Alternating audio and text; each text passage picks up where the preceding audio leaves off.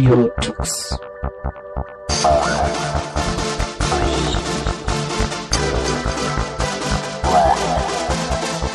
The German Linux Radio, the German Linux Radio.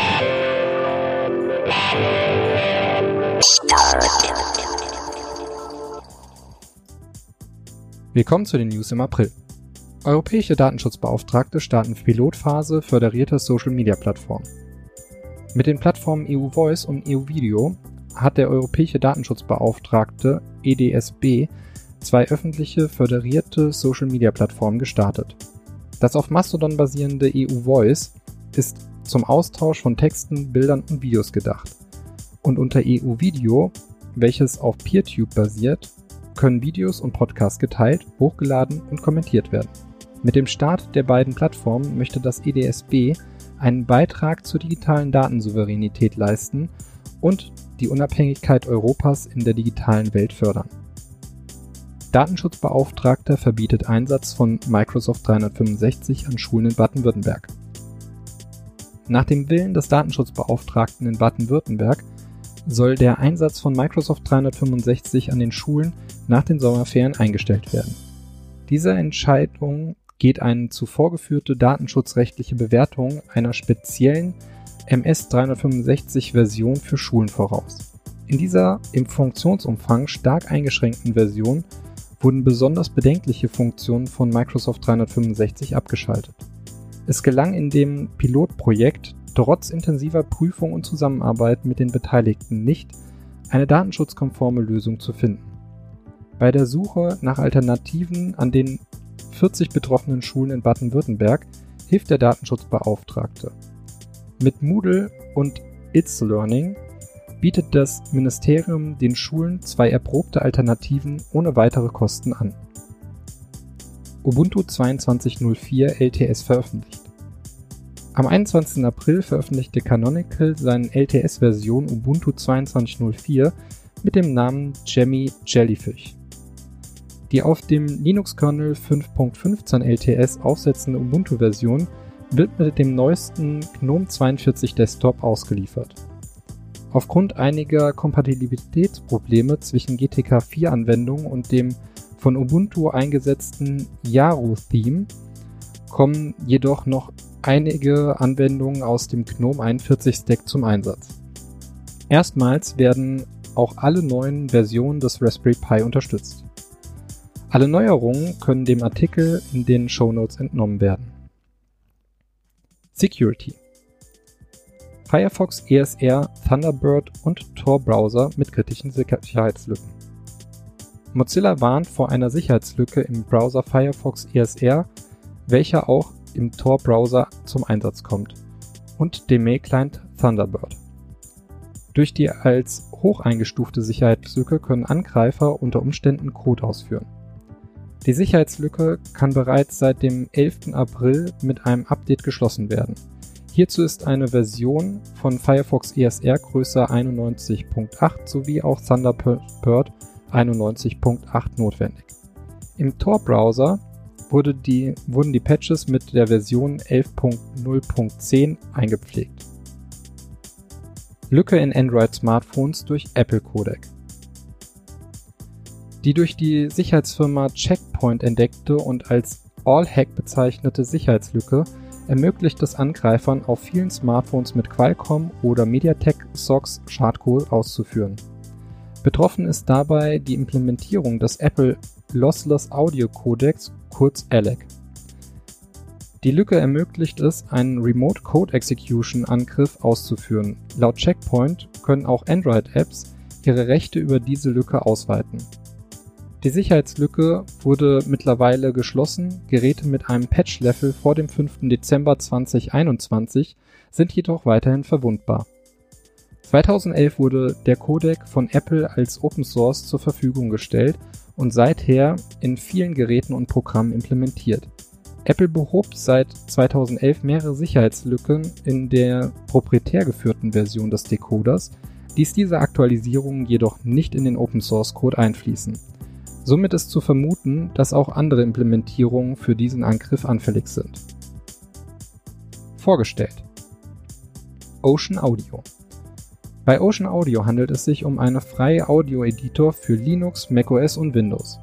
Er ermöglicht die Einbindung von VST-Effekten und zeigt neben der Tonspur auch eine Spektralanalyse an. Der Fokus der Entwicklung liegt auf eine einfache Bedienung, welche durch eine modern gestaltete Benutzeroberfläche unterstützt wird. Wer eine Alternative zu Audacity sucht und auf Mehrspurbearbeitung verzichten kann, sollte sich Ocean Audio einmal genauer anschauen. Dieser News, diese News-Sendung ist übrigens mit diesem Tool aufgenommen worden. Quake Terminal Inspiriert durch das Computerspiel Quake fährt das auf Python basierte Top-Down-Terminal Quake auf Tastendruck von oben in den Bildschirm und lässt sich genauso einfach und schnell wieder verbergen. Das umfangreich konfigurierbare Terminal bietet neben einer Multimonitor-Unterstützung und einer großen Farbpalette unter anderem auch Tabs und das Splitten des Terminalfensters an. Die Hotkeys sind frei wählbar. Hierzu ein Tipp aus der Redaktion. Beim häufigen Einsatz hat sich die Tastenkombination Alt-Leertaste bewährt, um das Terminal ein- und auszublenden. Wer also häufiger zwischen grafischen Tools und dem Terminal wechselt, der sollte sich Quake mal genauer anschauen. Lesestoff Eigener Linux Presentation Day vom Tux Tageteam. Am 14. Mai stellen die Tux Tageveranstalter in mehreren kurzen Vorträgen Linux, freie Software sowie die Vor- und Nachteile des Open Source Betriebssystems vor. Die Veranstaltung wird online ausgerichtet und startet ab 10 Uhr. An die Vorträge angeschlossen ist eine Frage-Antwort-Runde, bei der die Teilnehmer aktiv werden können. Im Fokus der Veranstaltung stehen dieses Mal Schulen.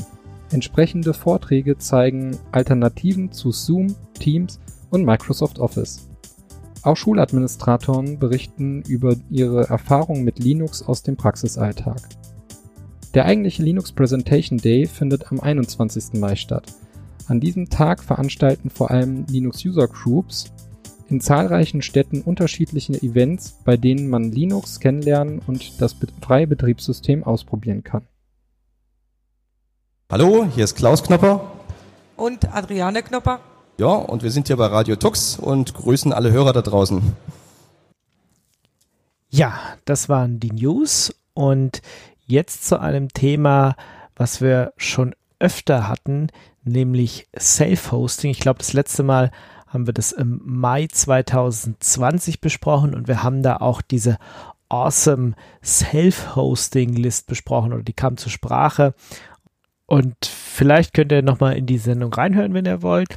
Aber ich habe mich gefragt, was eigentlich wie will man das eigentlich machen, wenn man jetzt einen Server hat, den man mit anderen Leuten teilen will oder teilen muss und äh, auf dem vielleicht dann mehrere Domains liegen und, und mehrere Webseiten, vielleicht auch E-Mails und, und wie, wie organisiert man das Ganze eigentlich?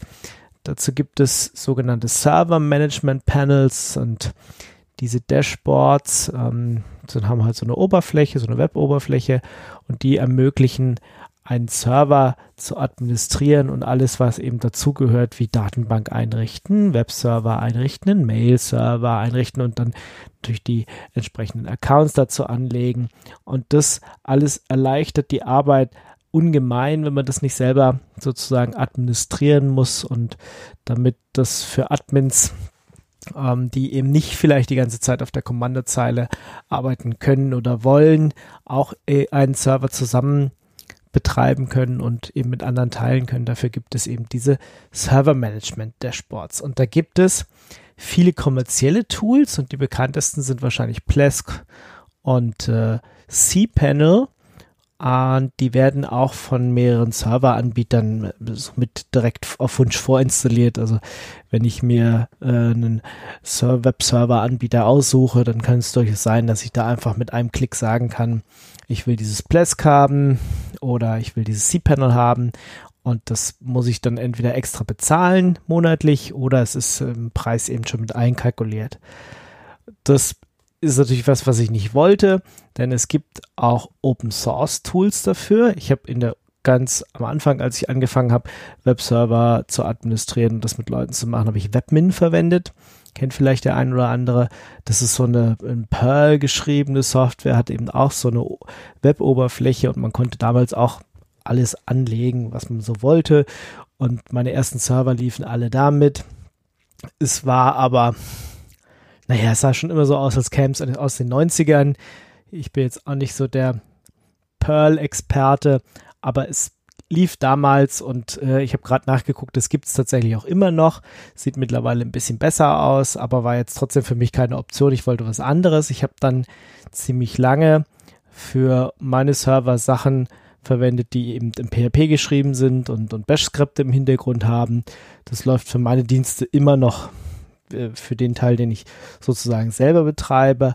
Aber wenn es jetzt darum geht, wirklich einen Server zusammen mit anderen zu teilen, ist, war das jetzt keine Lösung, sondern ich habe mir was angeguckt, das nennt sich Froxlore. Das ist eine Open Source Software, wie gesagt, und die ist eben dafür da, dass man diesen Server selber administrieren kann. Das Ganze ist in PHP geschrieben und entstand aus einem Projekt namens SysCP und wurde von ehemaligen SysCP-Team-Leuten als Fork im Jahr 2010 gestartet. Das SysCP-Projekt gibt es selber nicht mehr, das Ganze ist eingeschlafen. Froxler gibt es aber noch, ist live in Kicking, wie man so schön sagt, lebt also, funktioniert, wird immer noch fleißig weiterentwickelt. Es gibt davon Pakete für Debian und Debian und Ubuntu vom Projekt selber und auch ein Apt-Repository, was ich mir selber einbinden kann. Für andere Distros müsste ich jetzt Froxlore selber manuell installieren. Es funktioniert aber wohl auch auf CentOS und OpenSUSE und äh, selbst auf FreeBSD wohl. Aber dazu kann ich jetzt nichts sagen. Ich habe es tatsächlich auf einem Debian installiert und da funktioniert es gut. Ich habe dieses Apt-Repository genommen, was es gibt und ähm, wie das Ganze funktioniert, findet man in den Installationssachen auf der Webseite. Den Source Code findet man auf GitHub unter github.com slash froxlore. Das Ganze oder das Schöne an der Geschichte ist, es gibt eine relativ große deutschsprachige Community und ich glaube sogar der oder der größte Teil der, des Forums, also auch in dem Englisch und deutschsprachig drin ist, ähm, ist viel, da ist der deutschsprachige Teil viel größer als der englischsprachige. Also es ist schon ein Projekt, was äh, insbesondere hier in unserer Region irgendwie vorangetrieben wird. Die ganze Webseite gibt es übrigens auch auf Deutsch, wenn man das möchte. Ähm, aber ich muss warnen, ganz ohne Linux-Know-how lässt sich diese Software nicht betreiben. Also nicht nur, wenn man sie aufsetzen möchte, aber auch wenn man den Dienst eben hinterher für, für Freunde oder für Kunden betreiben will, dann sollte man sich mit Linux und der Kommandozeile und auch mit den ganzen Diensten, die man da betreibt, zumindest auseinandersetzen möchten und am besten eventuell schon Know-how haben. Also wenn man selber weiß, wie man einen, einen Webserver wie Nginx oder Apache betreibt oder einen DNS-Server wie Bind oder so oder einen FTP-Server wie ProFTPD, dann äh, ist es definitiv zu empfehlen. Ja, also ein Admin, der versteht, was da im Hintergrund läuft, finde ich schon Pflicht, um Froxler sicher und richtig einsetzen zu können und auch zur Not nämlich mal Sachen zu fixen.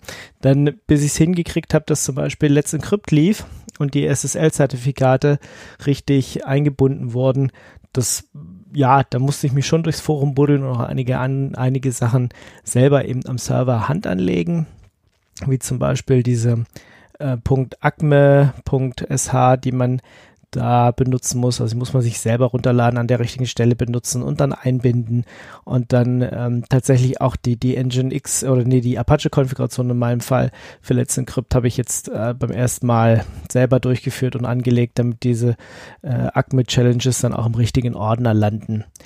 Weiß nicht, ob ich mich da einfach ein bisschen dämlich angestellt habe, aber ich habe, das war der einzige Weg, den ich gefunden habe.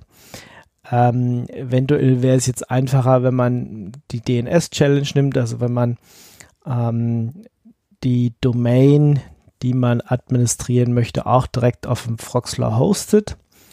Ja, dass die DNS-seitig, also die Domain auch auf diesem Server liegt. Das ist jetzt bei mir aber nicht der Fall.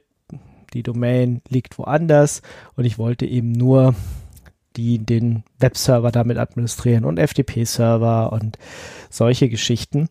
Und da war es ein bisschen umständlich. Kann durchaus sein, wenn man alles auf den Server legt, was weiß ich, E-Mails und so, dass es dann noch mal ein bisschen, bisschen schöner integriert ist an, dem, an der Stelle. Möglich ist es definitiv mit Froxlore, DNS zu verwenden. Also neben Domains und Subdomains Verwaltung kann man eben FTP-Accounts verwalten, kann E-Mail-Accounts anlegen, kann die Cronjobs benutzen und äh, selbst die PHP-INI-Einstellungen machen, wenn man das möchte. Man kann äh, den, den Webserver verwalten lassen, wie zum Beispiel Apache und Nginx. Äh, und was auch geht, ist verschiedene Rollenmodelle sind dabei. Also ich kann Admins anlegen, ich kann Reseller anlegen, aber ich kann auch Endkunden anlegen. Und ähm, wenn ihr Froxlore sozusagen zum Beispiel Kunden anbieten wolltet, wollt oder selber eben Hoster seid, dann ist es alles möglich, das, das anzulegen und zu verwalten. Ich benutze es jetzt tatsächlich nur ich als Admin und dann gibt es ein paar Kunden sozusagen, die die Einstellung machen können, beziehungsweise einer, der auch noch die Admin-Rolle mitkriegt und äh, sich ein bisschen besser auskennt und da eben die Sachen einstellen kann.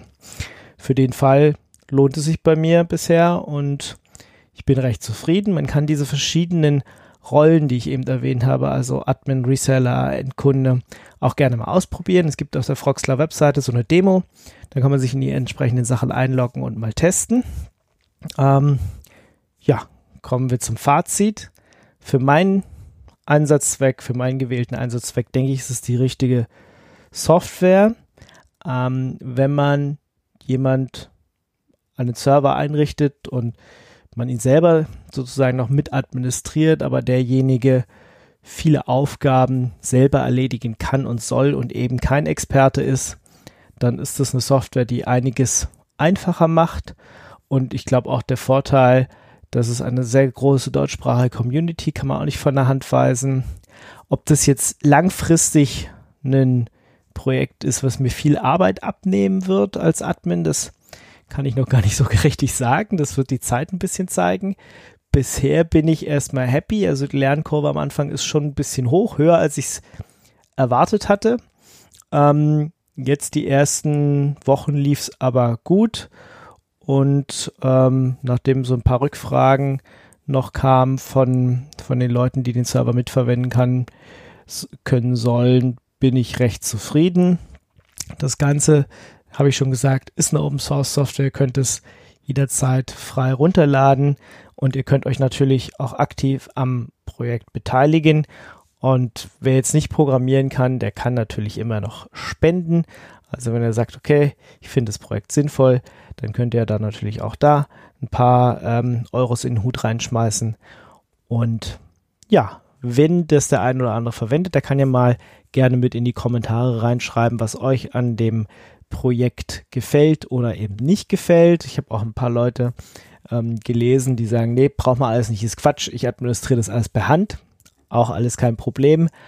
Aber ich hatte jetzt gedacht, naja, ich will nicht alles administrieren oder immer der ähm, Haupt, also man ist immer noch Hauptansprechpartner, aber man ist, äh, man will nicht Turnshow-Admin sozusagen die ganze Zeit spielen für einen Server, den man eben nur so nebenbei mit, mit betreuen will und jemand anders oder mehrere andere Leute sollen eben äh, die Hauptaufgabe machen.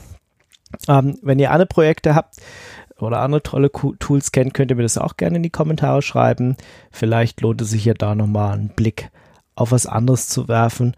Und ähm, ansonsten, ja, gerne Froxler ausprobieren, falls ihr auch den Fall habt und auch Feedback geben. Gut, dann war es das auch schon mit der April-Sendung, beziehungsweise eher der Anfang Mai-Sendung. Und an dieser Sendung waren beteiligt Sebastian und Ingo. Und wir hören uns vermutlich Ende des Monats, beziehungsweise Anfang nächsten Monats wieder. Passt auf euch auf. Habt Spaß. Bis bald. Ciao, ciao. Das war eine Sendung von Radio Tux, herausgegeben im Jahr 2022.